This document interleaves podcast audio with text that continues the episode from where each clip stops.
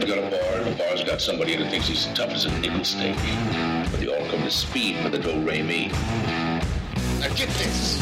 We ain't partners. We ain't brothers and we ain't friends. My little brother was 15 years old. Think about that. You're way to hell.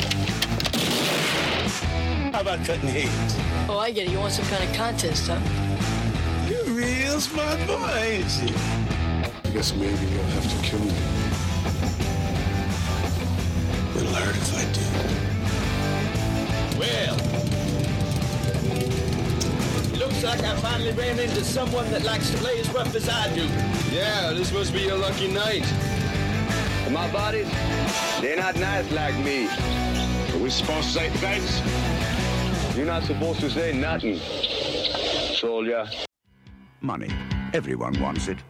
Until now, Monty Brewster didn't have it. They tell me you're my only living relative. But he just made money the old-fashioned way. You have 30 days in which to spend 30 million bucks. He inherited it. If you can do it, you get 300 million. But if you fail, don't get diddly. Why can't I tell my friends? Because I don't want anybody to help me out.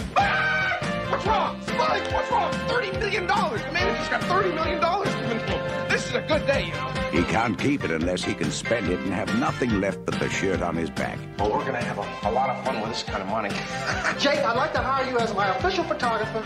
Salary $10,000 a week. How would you like to be my personal driver for the next 30 days at $5,000 a week? What a country. America, love it. Hey, everybody, anybody want to go to lunch? Everyone thinks he's crazy. I want to bet $50,000. It went up. We'll sell it. I think we should consider the possibility of psychiatric help. At the rate you're going, you'll have spent your entire inheritance in less than a month, and you'll have nothing to show for it. But $300 million says he's right on the money. Richard Pryor and John Candy. It's like that old saying, you know, if for money I'd be a millionaire, I'm a millionaire. Brewster's Millions. Coming soon from Universal Pictures. Hello, folks. This is Last Call of Torchy's. I am one of your hosts, Gary Hill. With me on this lovely last sunny day for a while afternoon in Indiana is um one Lee Russell. How you doing, sir? Uh, nursing a hangover. Uh, I'm starting to feel my age a little bit, but uh, other than that, not bad. That uh, that still looked look like looked like liquid tar last night. I saw you drinking, so I imagine if you had a couple Mhm. too many, Yep. you'd be uh feeling it. I bet it was fucking tasty though. It was. It was. Oh my gosh. Although it's with me tonight, uh, t- today, I keep saying tonight, it's today. It's, it's, it's the afternoon here. As uh, Mr. Cameron Scott, how you doing, sir? I'm pretty good, pretty good. I'm working on my first drink of the day, starting a day drink. You know, like us, us adults do. Yeah. Because you know, because we can. Mm-hmm. It, it is, it is, it is Sunday, and I don't judge anyway, so wh- whatever. do do what you like. Um, Having a little peach Bellini, you know, Nice. feeling slightly sophisticated, and then work up the hard liquor later on. There you go. Fancy. Oh boy. We're uh traveling the year 1985 and back back to New York City again and, and Hackensack, New Jersey, respectively. Um cover Brewster's Millions from 1985. This, of course, starring um, the great Richard Pryor and the great John Candy. Uh, just to name some other folks off that are on this list. Uh, Lonette McKee as Angela Drake, Stephen Collins as uh, Warren Cox, um, Jerry Orbach as Charlie Pegler, his his, his coach for the Hackensack Bulls, uh, Pat Hingle as uh, Edward Roundfield, um, the guy who's doing what he does with uh, the estate there. Um, Yeah. you, you didn't know your great great grandfather was a honky. Uh, Hume Cronyn shows up as uh, Uncle Rupert Horn. Um, yeah, the guy started all that shit. Uh, coming back again, uh, Jason, uh, Jason, Peter Jason as Chuck Fleming, our, our action news reporter. uh, Dave, this is cool. David Wohl, who you may know as the dean from Revenge of the Nerds, shows up as uh, Eugene Provost, who's like his accountant type person. Um, Yeah, it's it's it's, it's got a fun cast to it. Um, your basic plot synopsis: This is a a remake of a novel and another film of, of the same t- title, uh, in a way. Um, a minor league baseball player has to spend 30 million in 30 days in order to inherit 300 million. However, he's not allowed to own any assets, destroy the money, gift it, give it to charity, or tell anyone about the deal. Um, yeah, this this this is uh, better better than I remember being. So I I, I kind of this feel feel like this film got a lot of, got a lot of meat to it as far as like this kind of movie goes. So I'm gonna start with Cameron first and say, uh, what do you think, sir? You know, this movie has aged like uh, somewhat like a fine wine to me because I remember not liking it as a child. Like when I saw it and I wasn't like nine, ten years old, I remember not being into it, just like going, I don't get it. You know, people spending money to make. I, I just, I just didn't get it. Uh, but as an adult, you know, I probably haven't seen this in 10, 12 years, and I like it a lot more. I feel like it's say in saying that, I got to say though, it's a bit of a misfire because I feel like they misuse John Candy almost on an extreme level. He's not allowed to shine. That's just my opinion. But I love all the characters in it. I love seeing Torchy's pop up because mm-hmm. because I watched it with my wife and she was like, "Isn't that the infamous Torchy's?" I'm like, "Yes, it is." and uh, you know, seeing Rick Moranis pop up for a hot minute in it. Yakov Smirnoff popping up for a hot minute mm-hmm. too. You know, just uh, what the country.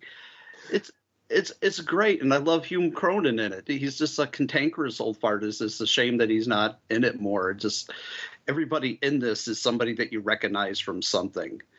Uh, like I, I said, I, I feel like it's a little bit dry, but it has aged much better than I thought it would. I was just like, mm, what am I going to think of this? I, I think it's great, and I'm a sucker for anything with Richard Pryor, and uh, he he is gold in everything he does. But yeah, it's it's aged very well for me. Cool, Lee. Um, this was pretty enjoyable. Uh, usually you get into these sort of movies in the 1980s and they tend to not age well, but like Cameron's saying, this this one does kind of age pretty well. I think. Um, I think mostly because the performances are really good and it has this sort of almost fun fantasy edge to the concept in, in, a way where you can't really take anything going on in it too serious. And you know, there's also like no overt racism or hey, white rich people are okay. Look into the next movie when we talk about that. Um, here, you know, Pryor gets to do his thing a little bit more. Um, I think this is one of his better movie performances. I don't, I don't think him in on the on the uh, sort of stand up stage ever really made the transition to movies perfectly, but I think he's pretty effective here. Um, I liked John Candy in this, maybe a little bit more than Cameron, but I do agree. I feel like maybe he's held back a little too much. Like there, I think there was more potential as like a comedy duo here that they didn't really tap into. Like there was no, I'd, I'd say there's no like big super laugh out loud jokes for me in this movie. It, it's it's kind of a movie of like little moments that make you chuckle and keep you moving along and watching it. Um, and I definitely enjoyed that. I enjoyed that there's kind of a sly anti-political message, or at least political apathy to some degree, kind of shoehorned into this kind of like you know what? Politics are kind of bullshit. Maybe you shouldn't vote for anybody kind of thing. I, I kind of like that message sometimes. Um, especially in the 1980s which just feels kind of crazy now seeing that in like reagan's fucking america. Um, i I kind of like that Rick Moranis only pops up for a second and does that character and then never shows up again, basically. Because that's great. I I, I kind of figure if he'd like showed up throughout the entire film, it might get a little grating because all he does is mimic people. uh, so that that might have been a little much. Um, and I mean, any movie that starts out with like the promise of a four way nude massage that turns into a bar fight right afterwards. Uh, you're kind of you're kind of winning me right out of the gates a little bit. Um, yeah, I enjoyed this. I thought it was pretty good. You see, the Chinese have it right with the massage. You know, it's the fabric that gets in the way of the massage. Mhm. It's like you're wasting time. That uh, yeah, John Candy almost talked himself into some uh, skinny blonde, uh, uh, uh, little bit of skirt there. Uh, I, I was kind of like, man, are they going to bring her back like later as the love interest for John Candy or something? Like, no, John Candy doesn't get a love interest. Who are we kidding? No, there's not enough room for a love interest in this movie. Mhm. it's a good, it's a good. At least not for John. It's, it's a good hustle that that that bar scene right there. I mean, I, I think he, I think he would have gotten it has it had it been for she belonged to somebody else. You know. Mm-hmm. Because his I mean- his whole his whole hustle was kind of honesty too. It's like he's being honest. I I want to touch your bare skin. I want to take you back to our uh, tour bus or whatever. Uh, we we have a big screen TV. Well, actually, we don't have a big screen TV, but we have a place for a big screen TV, and that'll eventually happen. Uh, let, let's go. Let's let's get out of here. And this unique way of opening beer bottles would win any lady over, I'm sure. Yeah. And his his dentist would be a big fan too. Well, unless he Right. opened it in his eyeball, which I've seen before too at parties, and it's it's always fun to watch when somebody squints their eye and just opens that beer bottle. You know. Mm-hmm. Um, I, I've always admired, even as a kid, I always admired the hustle of this movie because you got these this, these two guys, you know, Richard, Richard Pryor and John Candy. Richard Pryor uh, inherits this money, and he's he's not he's like a like a small time dude. He's just a real humble dude. He's given this task to to either take a million or which they called the wimp clause, which I can see. Yeah. I, I probably would have done that too, or do what the plot suggests. You know, here's thirty million. You're not allowed to have any assets. You're allowed to give so much to to gambling and to charity and blah blah blah. And this is a hard thing to do, but he he he figures it out with with with, with the quickness. Like the, he uses his own hustling skills to do it, and the the the stamp thing is brilliant. Like, oh, what's the most expensive stamp you have? And he gets away with it. That was the best part. Yeah, that get- was the best part of the movie to me. He gets away with it, and I would have done this a bunch of times. It's a loophole because the post office destroys it. He don't destroy it with the stamp, and and um, I, I like I like that hustle, and like like Lee said, even nowadays this is this this plays relevant, which you know, we we, we let we let Trump in, uh, so somebody did, and this is based on you know something that that that says, oh, we know this guy, so let's vote for this guy, and Right. the fact that he put himself out there against, you know, coming from Chicagoland, uh, Cameron knows more than I do that the Guineas run the show still, and these, these, these these two Italians, you know, who are very corrupt. Uh, one of them are going to be mayor, so when his his money spiked back up again, he gets the idea to to run for office, but it's kind of like a producer's thing. Yeah, he's very he's very charismatic. He's very this that or the other, but he doesn't expect to get elected.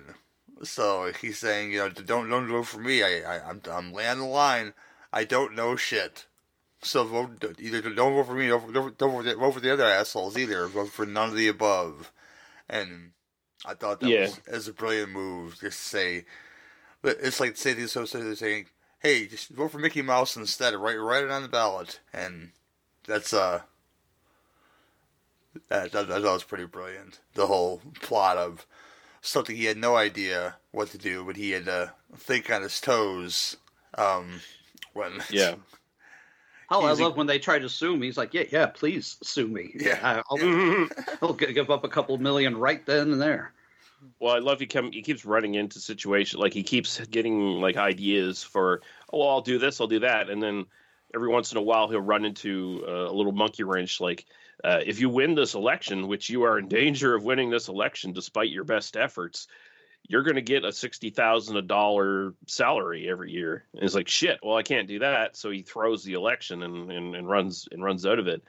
Um, like he's more concerned like honestly his only concern seems to be to to play baseball like he's got this dream of i'm gonna you know get back to the pros and like i guess he had like a uh a few years or something like that in the pros and was doing minor league. I think that's kind of the story, if I'm not mistaken. Um, yeah, he claimed to have a small shot with the Cubs. He was there. Yeah. did the, the only he's smart at the sign old Monty Brewster because, as he says, he can get anybody out for three innings. So he's not a he's a long reliever in, in, in baseball sense. Yeah. See, that stuff didn't play for me too well because I don't watch baseball. I don't like baseball. I don't give two flying fucks about baseball. So honestly, all the I think my biggest complaint about this movie is all the baseball stuff in it. Like I, I get that it's set up to make Pryor look like the common man, common American blue collar guy with a dream and all that shit. I get that. But then we get like a, a, segment where it's a baseball game and we get a training montage with baseball and I could not give two flying fucks about that.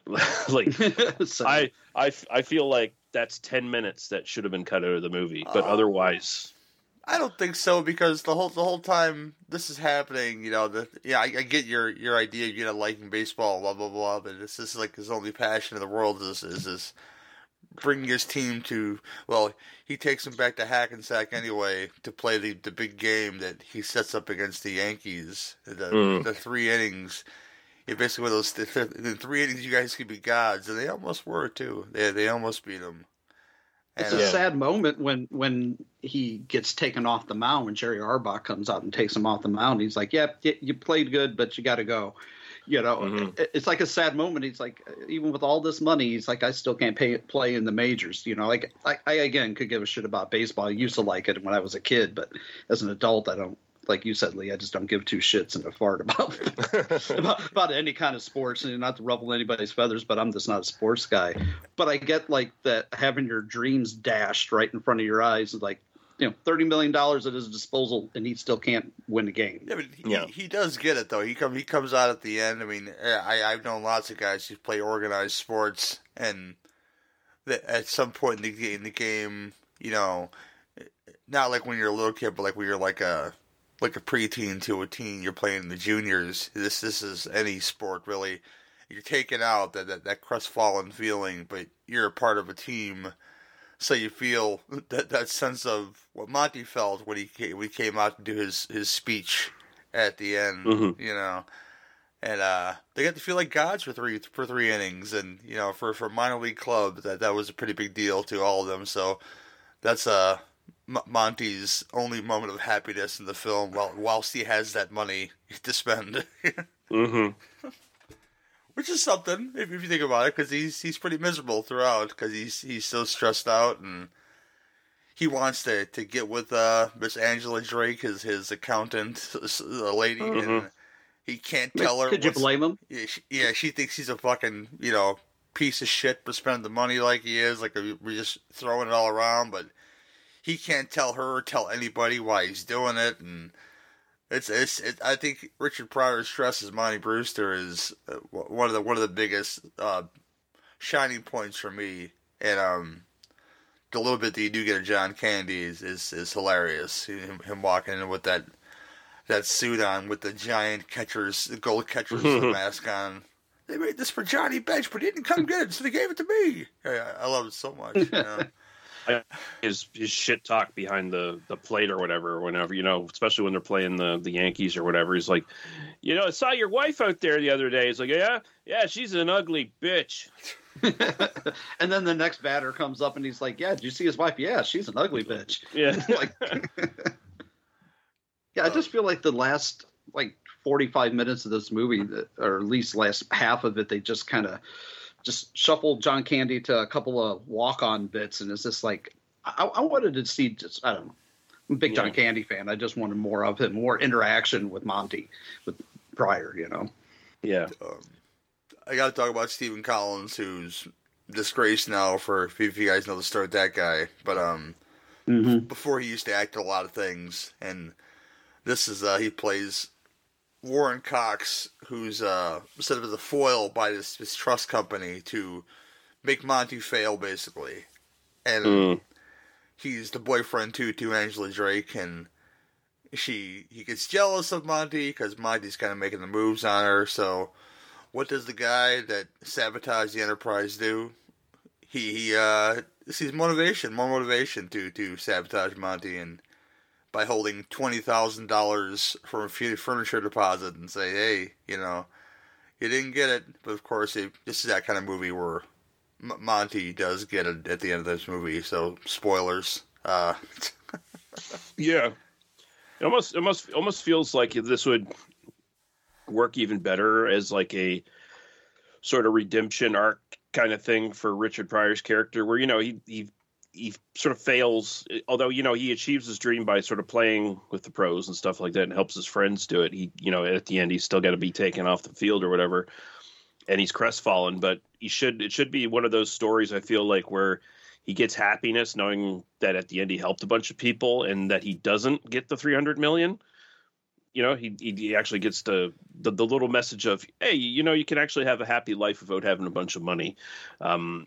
the, and also i like that you know he seems at his happiest in the movie for the, for the throughout the running time when he's just giving other people money he's just giving people tons of money for whatever frivolous little thing they do for him. It's like, oh, Yakov Smirnoff, you want to be my personal driver? I'll pay you like five thousand dollars a week or whatever the fuck it is. You know, like yeah. Yeah. When he like hires the security guards at the bank, the first thing he does is like, all right, I'll, what did they pay you here? Three fifty. Oh, I'll pay you like four thousand dollars a week. No, I'll pay you five thousand dollars a mm-hmm. week. You bring all your buddies for three grand a week. Smartest thing he did.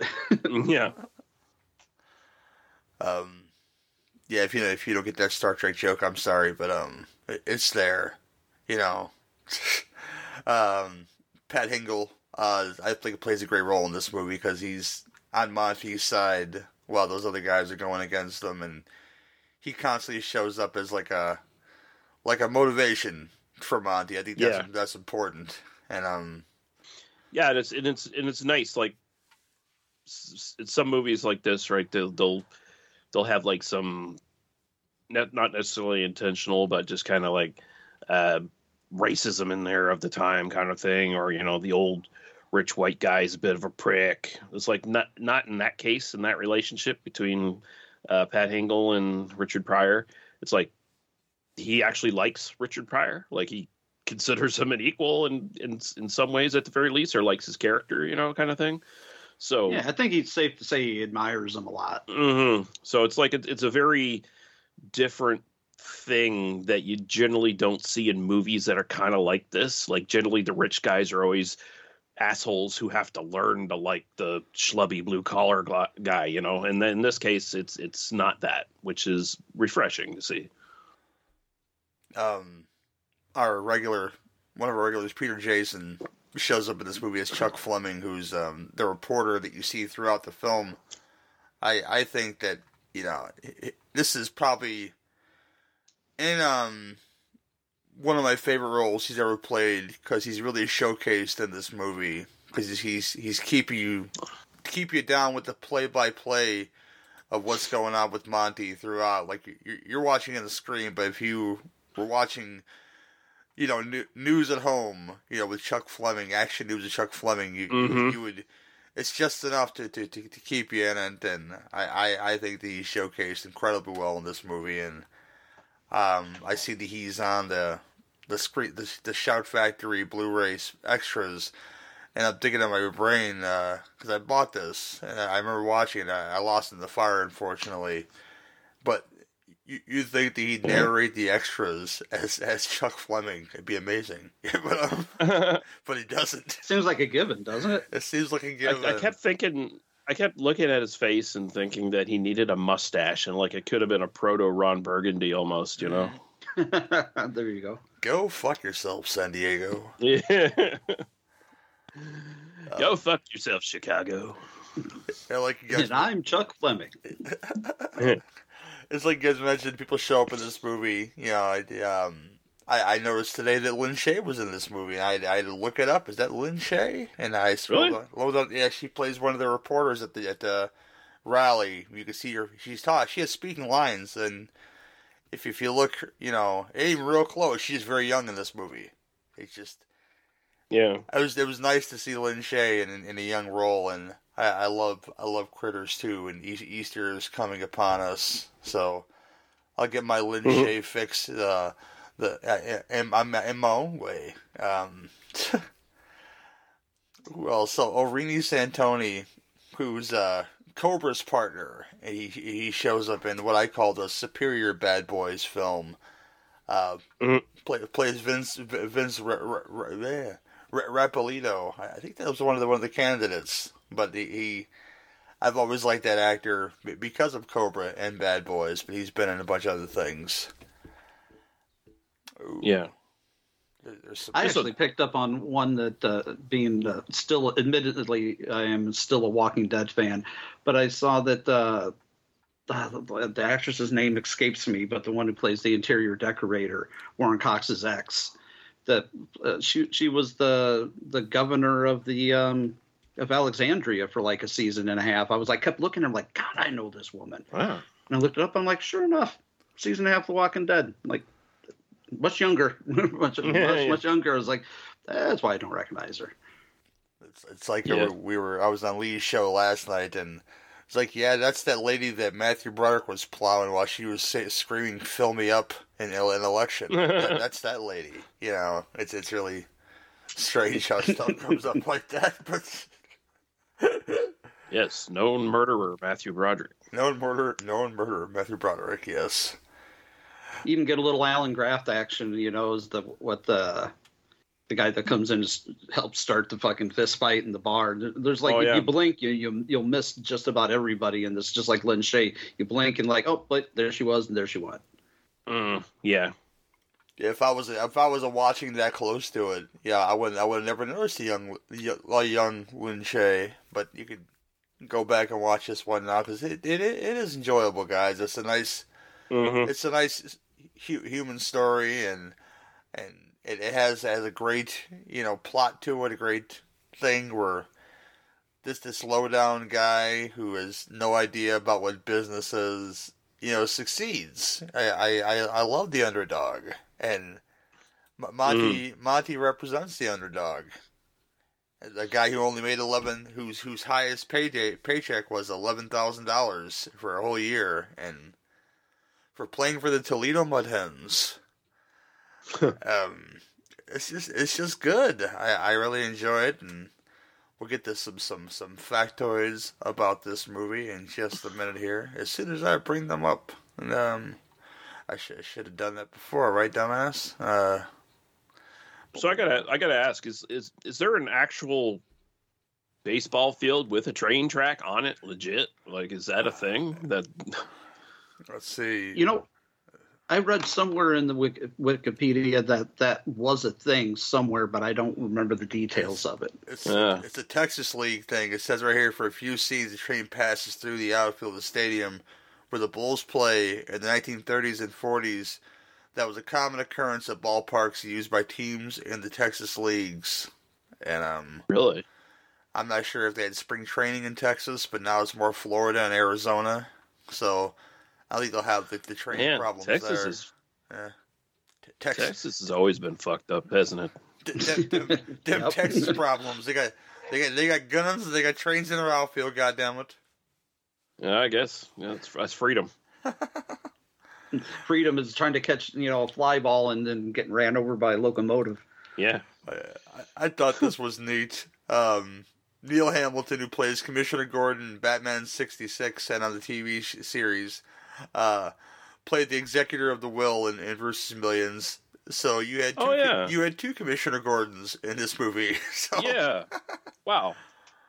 Oh my gosh, that's I thought he was familiar. I didn't recognize who the fuck that was. I was oh, okay, yeah, I get it. And All you right. see him like every episode, so but you're just looking for Batgirl Mhm. to come out in that that tight uh, purple outfit. you know, That's the thing. Yeah, Yvonne Craig. Um, I know Yeah, when you have that, that purple outfit is out there, you don't really notice Commissioner Gordon at all. Mm-mm. well, when Like, you, wait, Commissioner Gordon was in that scene? Oh, man, there's nothing like coming home from school and turning that on, and you see the Batcycle shoot by. You knew it was going to be a good day because it was a Batgirl Mhm. episode.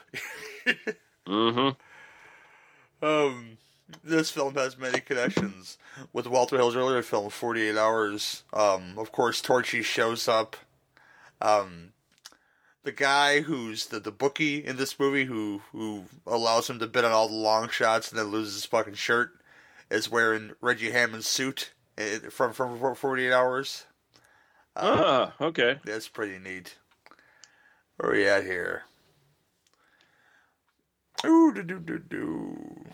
This could almost be the Walter Hill multiverse, and he's just a different version of of uh, Reggie. Yeah, it, it, it it exists, man. The Walter Hill multiverse. That this is the, the world building we're trying to build here with with the Torchy's, and he he's doing it all for mm-hmm. us apparently.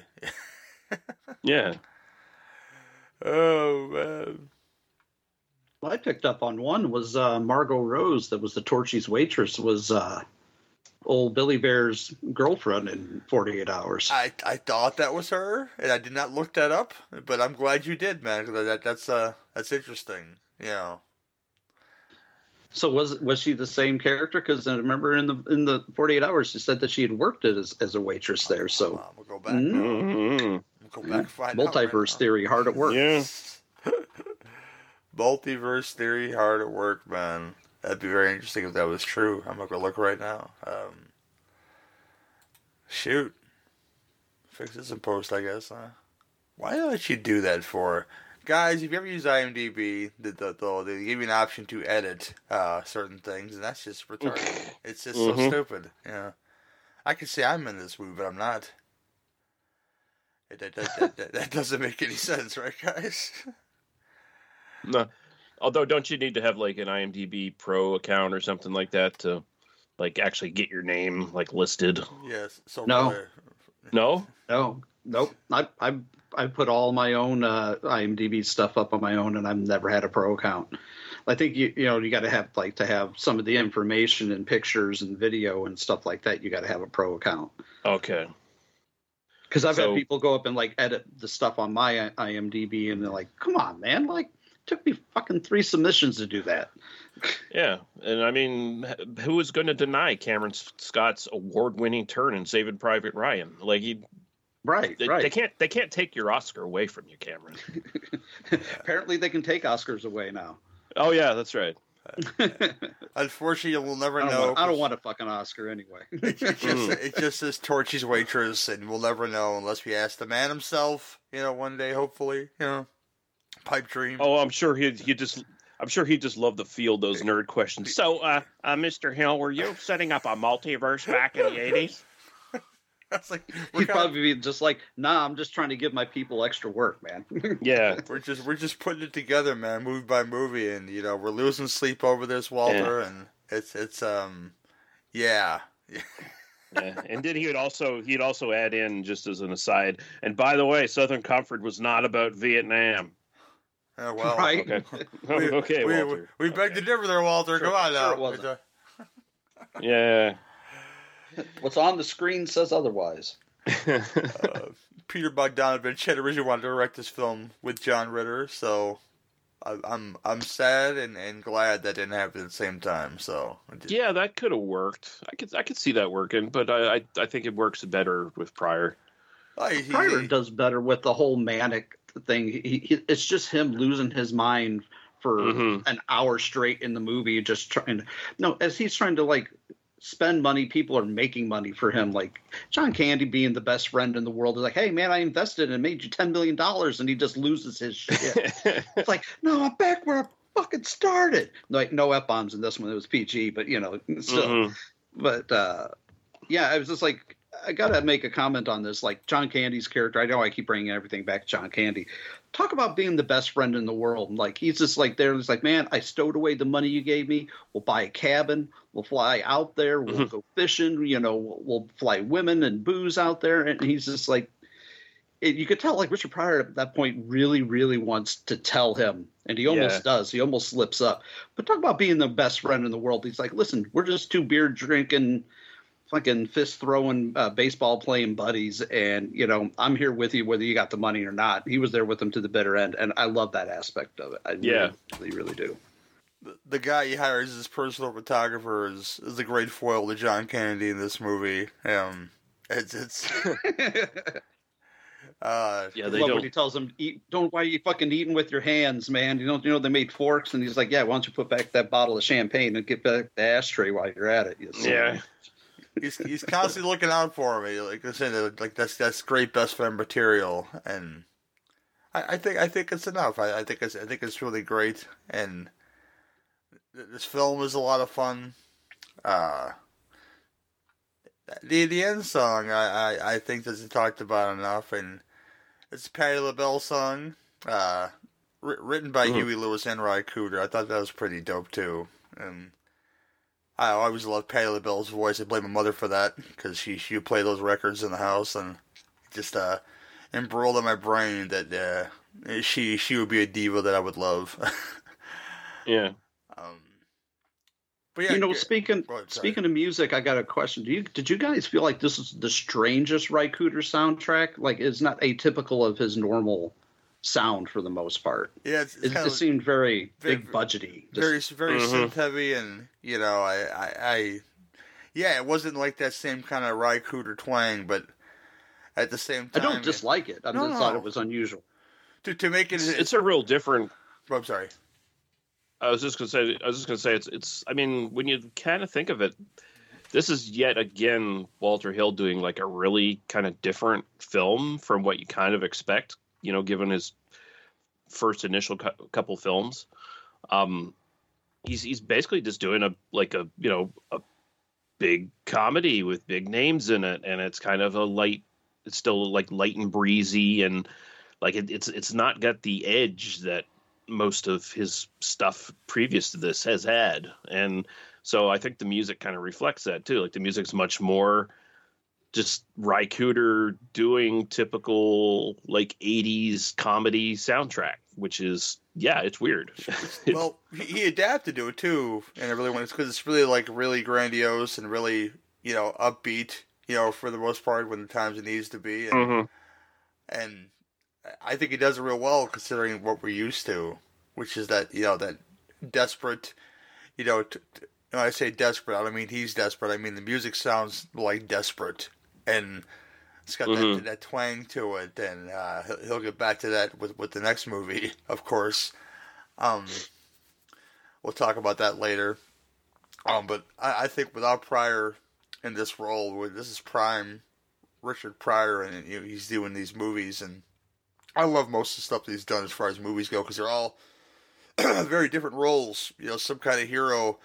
Uh, B- Bustin' Loose is kind of like the same role he plays in our Patreon choice, the toy, but it's it's a lot more. He, he's trying to help those kids in a way. Yeah, uh, it's it's almost the same movie if you think about it. It's just but he Mm. has a, he has a group of kids, and I, I don't want to get into uh, and Loose, but those kids got some problems, yo. I remember pretty vividly. Um, what else? I'm trying, to figure out where he's the race car driver. Uh, yeah, blue blue collar is a thing that he made, which is again Mhm. so, something you would expect him to be in. This this drama about union people, and yeah plays it so well. I mean, he managed to, to play put, put himself into this role of his his whole self because I, I love the balance between nice guy Monty Brewster and manic Monty Brewster when things aren't going his way, but he still Yeah. he still manages it to, to still manages to hold it together, and I I, I could really appreciate um the way they went with this and without Pryor, but now I'm imagining it with John Ritter. I, I, I think he would be the, the, the white equivalent to, to Richard Pryor in this role. So I, I would like to, I would like to, in a way, I would like to see that. You know, mm. um, I'll kick it to Cameron. Anything else to say about Brewster's Millions? And uh, yeah, tell us about it, man. You know, uh, like I said, uh, even though I, I did at the beginning of the show said it is a bit of a misfire, just because I feel like it underuses or misuses John Candy. That being said, I I, I love this movie. I I love the friendship between Pryor and Candy. I would love to see them do more of a something more like a 48 hours uh, if you can Mhm. imagine that you know like a buddy cop kind of movie where they actually get to interact with each other on a visceral level uh, it's really good. Uh, I love the, all the little cameos to it, and as an adult, I, I, have a greater appreciation for this that I never had as a, as a as a teen or as a child. I just never got it when I was younger. It just didn't make sense to me. I'm like, rich people spending 30 million because they can? Like why? But mm-hmm. you know I, I, I, get it now. Uh, it, i think it says something that this is really you know hill's one straight up comedy. And you know it's still a hit. A bit of a, a bit of a misfire you know hits a little bit to left to center. But uh I love it. I, I, love it for it hits all those nostalgia buttons, you know, and the member berries are all there, and you you know, Richard Pryor really brings uh, a humanity to it that I don't think anybody else could have brought. Like uh, you were saying earlier, uh, uh Gary, you know, about like uh, John Ritter was almost cast. That would have been great, but and I love me some John Ritter, but I think if you would have changed this and not had Richard Pryor in it, I don't know that John Ritter could have carried that kind of manic quality that that Pryor had. Yeah, he might have. It would have been nice to see it in an alternative universe what he would have done with it. But can you imagine that John Ritter and John Candy together? That would have been something else. But uh, yeah, mm. it, it's it's it's great. Uh, I was really really happy revisiting this one. Don't talk about sports ball stuff so much. You're gonna bore Lee here. What's, what's, what's wrong? What's wrong with you, man? Lee, uh, anything else like to say about the film, sir?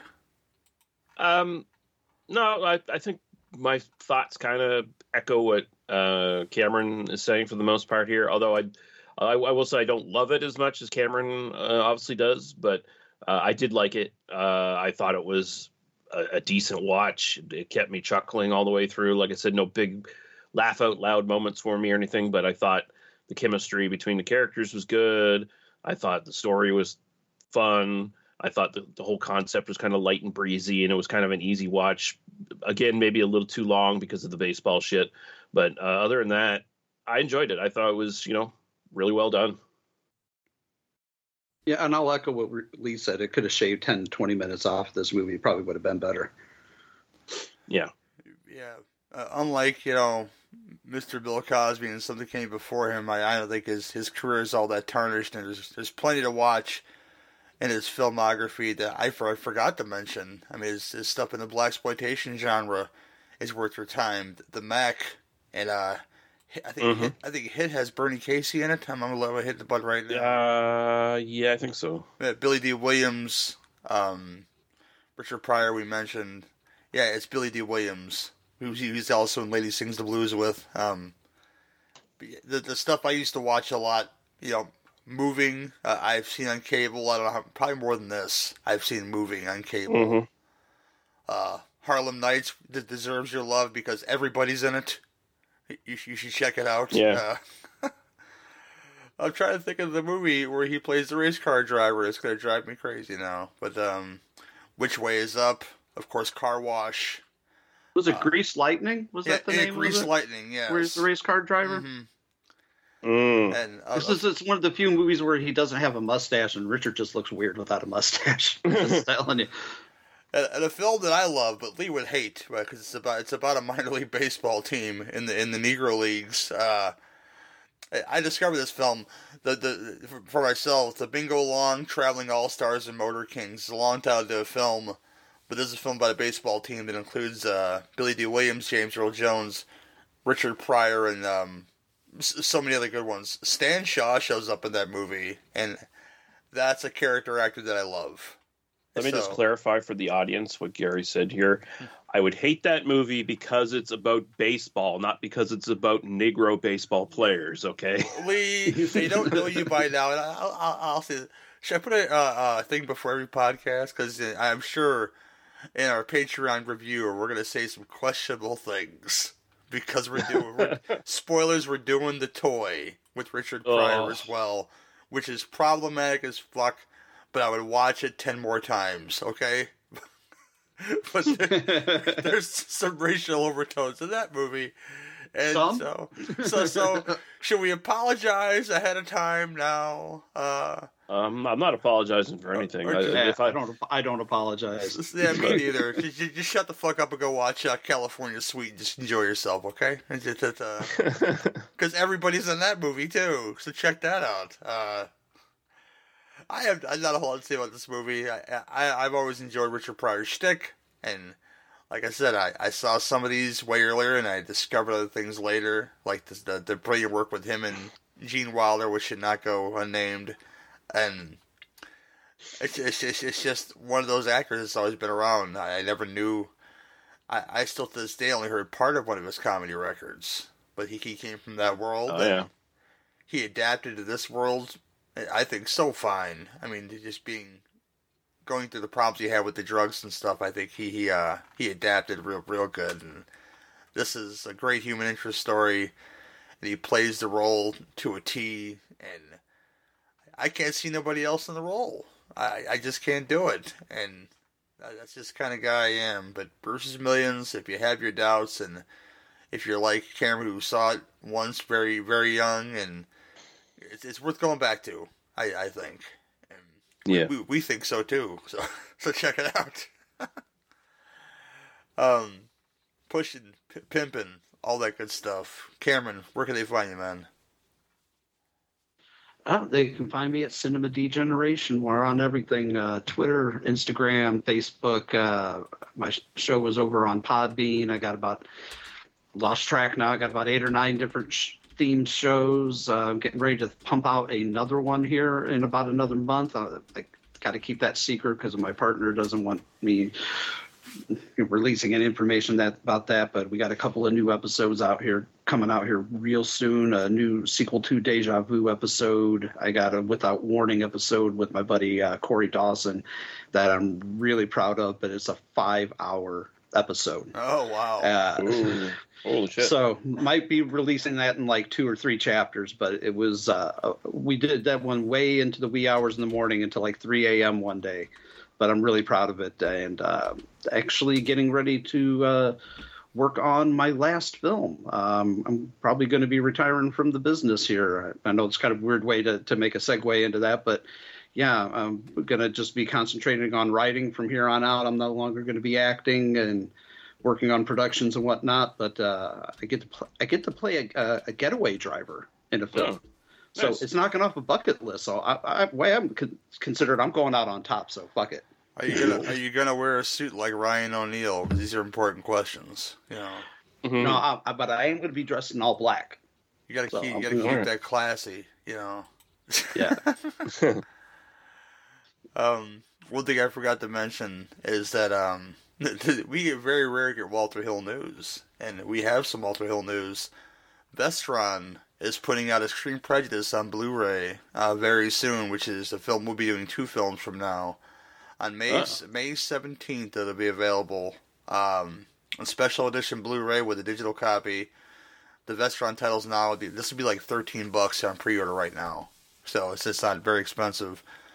But it will include audio commentary with film historians C. Courtney Joyner and Henry Parker, isolated score selections with audio interviews from from his music historian John uh, Takis, interviews, interview with director Walter Hill, The Major's Agenda, an interview with Michael actor Michael Ironside, The War Within, an interview with actor Clancy Brown, Capturing the Chaos, an interview with the, the DOP Henry F.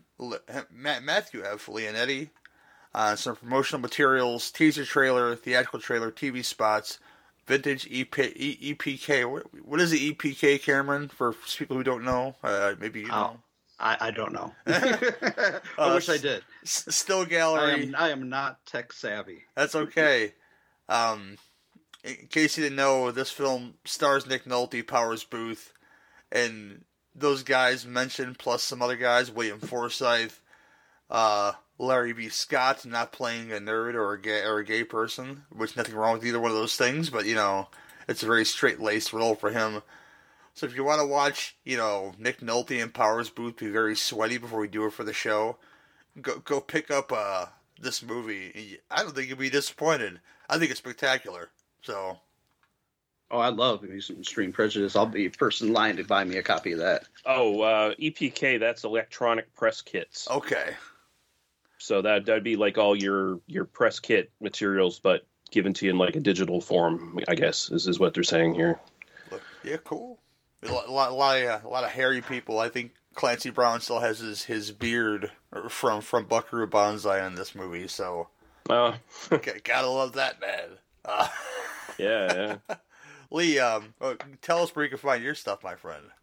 All right. Uh, my podcast is called They Must Be Destroyed on sight. Uh, it's at tmbdos.podbean.com. And latest episode, I've, I've decided, like, you know, my, my co host, uh, the lovely Lady Lee, has not had a lot of picks lately. So I was like, you know what? You got free reign. You can do some picks for the next few episodes or whatever. And then she goes and picks Ringmaster from 1998, the Jerry Springer movie. And. Uh, as of this recording, uh, the night before, we did that with Gary as a guest on the show, and well, that was something. that that should be out uh, for a while by the time you hear this episode. So uh, go look for that and whatever else I'm doing on on that feed and at that website tmbdos.podbean.com. Um, yeah, this show and any other show I do for Legion could be found on the Butcher Shop uh, feed on your, your Apple iTunes and your different podcatchers. Go go look for it there. Rate and review. You guys know the score. It, it helps us in, in, the long run. If you guys go rate and review us on on your different podcatchers, helps us be seen mm-hmm. and whatnot. It'd be much much appreciated. And I enjoy hate mail, so if you want to send it to me, uh, that's cinebeefpodcast at gmail.com. Just, just just send it away if you hate what we're doing here, and if you're lucky, so, we'll, we'll read it on the air. Go ahead, Lee. I'm sorry. Yeah, don't don't be don't be lazy bums. You you be people. You listen to us. We we provide entertainment, and really the big thing and the thing we don't usually talk about, but we'll peel back the layers here a little bit. Our our major domo at Legion Podcasts, Bo Ransdale he likes the validation. He likes the kind words. It, it makes him feel good. And don't you want to make him feel good? He's a nice man. You want to make him feel good. So, you know, rate our podcasts and thumb them up and whatever else you have to do. Send us money, whatever. Stick stick the thumb in. Only halfway though. Just just the tip, okay? It's just yeah. Uh... Just a one knuckler. I always thought the phrase give me two fingers of whiskey. It was kind of nasty in that sense. Yeah. yeah, keep your fucking hands out of my whiskey, please.